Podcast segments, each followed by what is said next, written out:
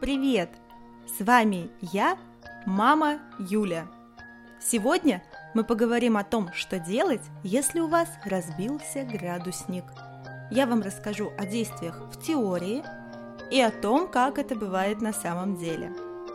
Итак, теоретически, если вы разбили ртутный градусник, требуется как можно быстрее собрать ртутные шарики и осколки градусника – Положить все это в стеклянную банку с холодной водой и плотно накрыть крышкой, чтобы не позволить ртути испаряться. Собирать ртуть удобно при помощи скотча, хлебного мякиша, ваты или двух листов бумаги. Эту процедуру желательно проводить в резиновых перчатках. После того, как вы собрали всю ртуть, необходимо передать содержимое банки сотрудникам службы 01 обработать помещение, место, где был разбит градусник, раствором хлорки, так как в хлорных соединениях ртуть окисляется и перестает испаряться. Для этих целей подойдут и доместос, и белизна, либо раствором марганцовки. Тряпку после помывки выбросить, помещение проветрить. Помещение нужно проветривать только после того, как вы собрали все шарики, иначе они могут разлететься по всей квартире. Ни в коем случае нельзя делать следующие вещи. Если ртуть прилипла к одежде, одежду следует утилизировать, ее ни в коем случае нельзя стирать в стиральной машине. Нельзя собирать ртуть пылесосом, иначе пылесос придется выкинуть. Нельзя спускать ртутные шарики в канализацию, они никуда не уплывут, останутся в вашей сантехнике, а оттуда их достать будет потом весьма и весьма затруднительно. И если вы не можете собрать ртутные шарики самостоятельно, необходимо вызвать специальную службу, которая с помощью приборов обнаружит местонахождение ртути. Телефон службы вам дадут в МЧС. Они обязаны к вам приехать. Но это все только в теории. Итак, как это бывает на самом деле? Решила я измерить дочке температуру. Начала встряхивать градусник, и вот на очередном взмахе у градусника отлетает колбочка, в которой вся ртуть находится. При этом градусник ни обо что не ударяется.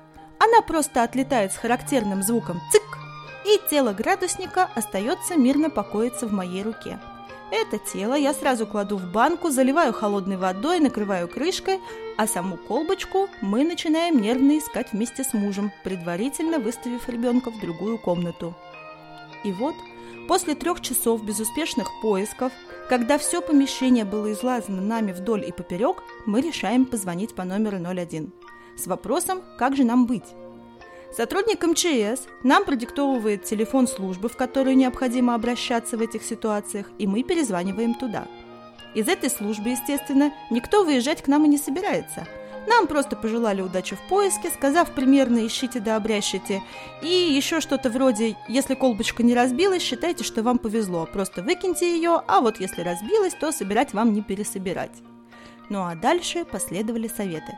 Три недели намывать все с хлоркой одноразовыми тряпками, после мытья тряпку сразу выкидывать, в помещении, в котором был разбит градусник, не жить три недели, постоянно проветривать комнату и в квартире три недели пылесосом не пользоваться. Еще один дельный совет, который нам дали, это искать ртутные шарики с фонариком. Нам это, правда, очень помогло, так как все это время ртуть у нас была под самым носом, но мы ее не замечали, хотя люстра при этом достаточно ярко светила. И только когда мы стали проходить все поверхности, светя на них фонариком, мы смогли заметить отблески ртутных шариков. Собрать их оказалось очень сложно, так как они разбились на миллион маленьких крупинок – некоторые из которых были похожи просто на муку. Итак, вместо заключения, прочитав множество соответствующих форумов в тот вечер, я могу сказать, что в такой ситуации паниковать не стоит. В градуснике слишком маленькое количество ртути для серьезного отравления ртутными парами. Главное, чтобы ртутные шарики не проглотил ребенок – в детстве очень многие специально разбивали градусники, чтобы поиграть с ртутью, и до сих пор живы, так что страшного в том, что вы разбили градусник, в принципе ничего нет. Тем не менее, будьте внимательны и аккуратны при использовании ртутного градусника. Ну а если уж так случилось, что он разбился, Меры предосторожности, например, такие как проветривание помещения или мытье полов с хлоркой, лишними не будут. Здоровья вам и вашим малышам! Пока-пока!